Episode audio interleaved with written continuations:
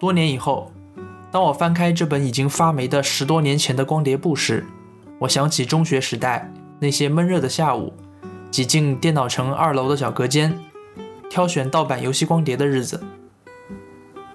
那个时代，中国正处于游戏机尚未解禁、数字版权没有普及、实体渠道极为稀少的年代。那个时候的穷学生们，只能靠这种街边的盗版光碟，以及破解游戏论坛，接触和游玩最新的单机游戏。我也不例外。与传统音像产业类似，中国电子游戏的盗版时代随着实体时代的结束而结束。在音像产品还在以实体光碟或磁带为主要分发形式的实体时代，一个知识产权执法不严的国家，必定会出现盗版遍地的局面。像这种两块钱一张的盗版光碟，几乎没有任何生产上的技术门槛。但随着互联网的普及，数字版权逐渐代替了实体渠道，成为了音像制品的主要发行方式。人们对音像产品的使用习惯。也在这一过程中逐渐改变，传统的 DVD 放映机和磁带随身听逐渐被淘汰，手机、电脑以及一系列便携式的数字媒体播放器成为了主流。这时，实体的盗版光碟已经走向了没落。道高一尺，魔高一丈。早期的线上数字发行，由于网络带宽和流量的诸多限制，还只能以数字拷贝的方式进行。这就为盗版提供了新的可乘之机。虽然传统的实体盗版产业在此时已经日薄西山，但由于数字拷贝极易复制和传播，因此以 BT 和电驴等形式的盗版传播日益猖獗。即使发行商们绞尽脑汁对数字拷贝服务进行技术上的保护，例如对数字拷贝的文件格式进行加密。或者要求购买者必须使用自家的播放软件进行播放等等，但这些努力都无济于事。破解或逆向工程在相当长的一段时间里成为线上盗版渠道的主要技术武器。时至今日，数字串流服务或者叫网络流媒体服务为这场纷争彻底画上了句号。与早些年间通过下载或拷贝的方式进行售卖或发行的方式不同。数字串流服务为消费者提供了无需下载、即点即播的便利体验，例如 Spotify 和 Netflix。虽然后者在一开始也是靠做实体光碟出租业务起家，但这两者如今的主营业务都是订阅制的数字串流服务。网络基础设施的完善以及流量资费的降低，使得随时随地通过网络享受串流服务成为可能。在这场有关知识产权的拉锯战中，科技的进步无疑使版权方胜利在望。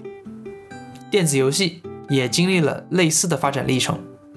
只是相比于传统音像行业，游戏所占用的数据容量较大，并且其互动式的消费方式对特定环境和硬件的要求也更多。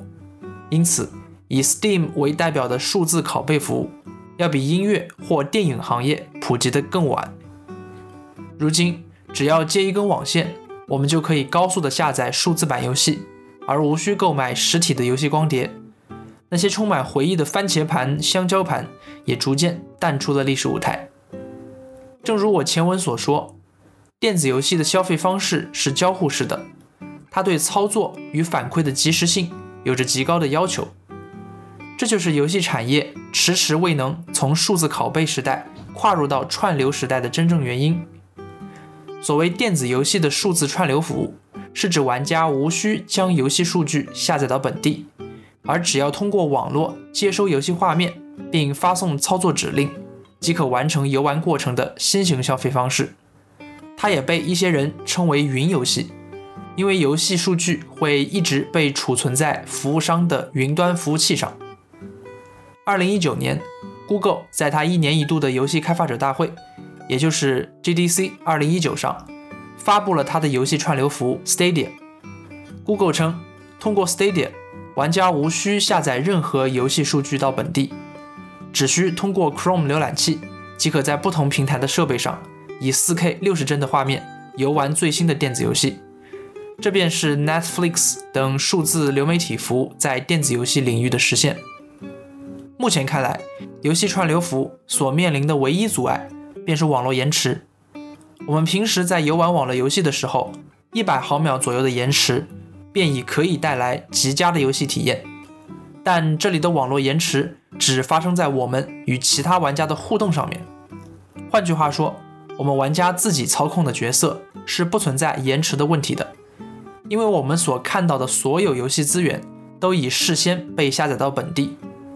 游戏串流则完全不同，它要求我们的网络不仅能够实时传输大量的游戏资源数据，还要能够及时的将我们的操作指令回传到云端，再由云端计算出与我们操控指令相对应的反馈，以及这些反馈所对应的游戏画面，而这一切都必须在十毫秒以内的时间内完成，玩家才不至于感受到明显的操作滞后性。传统的光纤网络。或蜂窝移动网当然无法满足游戏串流对于网络延迟的严苛要求，但在不远的未来，随着 5G 标准的普及，高带宽、低延迟的网络几乎已经近在眼前。在这些新技术的加持下，原先人们一度认为不可能实现的游戏串流服务，也将切实的来到人们面前。六月十二日，索尼终于公布了 PlayStation 的下一世代游戏主机 PlayStation 5。而微软也在几个月前公布了自家次世代主机 Xbox Series X 的详细信息。这两款新主机相比于前代，在性能上的提升其实非常有限，远不如 PS2 到 PS3 的进步程度。这也是这两款新主机一经公布便引发争议的原因。而作为 PS5 最大亮点的高速固态硬盘，更是被许多人视为噱头。可以预见到的是，随着 PC 硬件价格的不断降低，以及未来游戏串流服务的逐渐普及，游戏主机的生存空间将会越来越小，电视游戏将会一直存在下去，只是承载它的载体将从实体转为线上。就像我们现在再也不用购买专门的 MP3 播放器来听歌一样，我们也终有一天不需要专门的游戏主机。PS5 或将是最后一个时代。游戏主机终将消亡，游戏的流媒体化趋势不可阻挡。我本人其实是一个忠实的 Sony 和 Nintendo 玩家，主机游戏给我带来过非常多的快乐时光。就像中学时代的我，在慵懒的午休时光，拿出 Sony 的音乐播放器，戴上耳机听 Pink Floyd 的日子，它终将随着我的青春一起成为美好的过去。我是古月，感谢收听收看《格物志》。我将在这档节目里尽我所学，理清历史与社会。如果你喜欢本期节目，请订阅我的频道，或者给我的视频点一个顶，并在评论区留下你的想法。我们下期再见。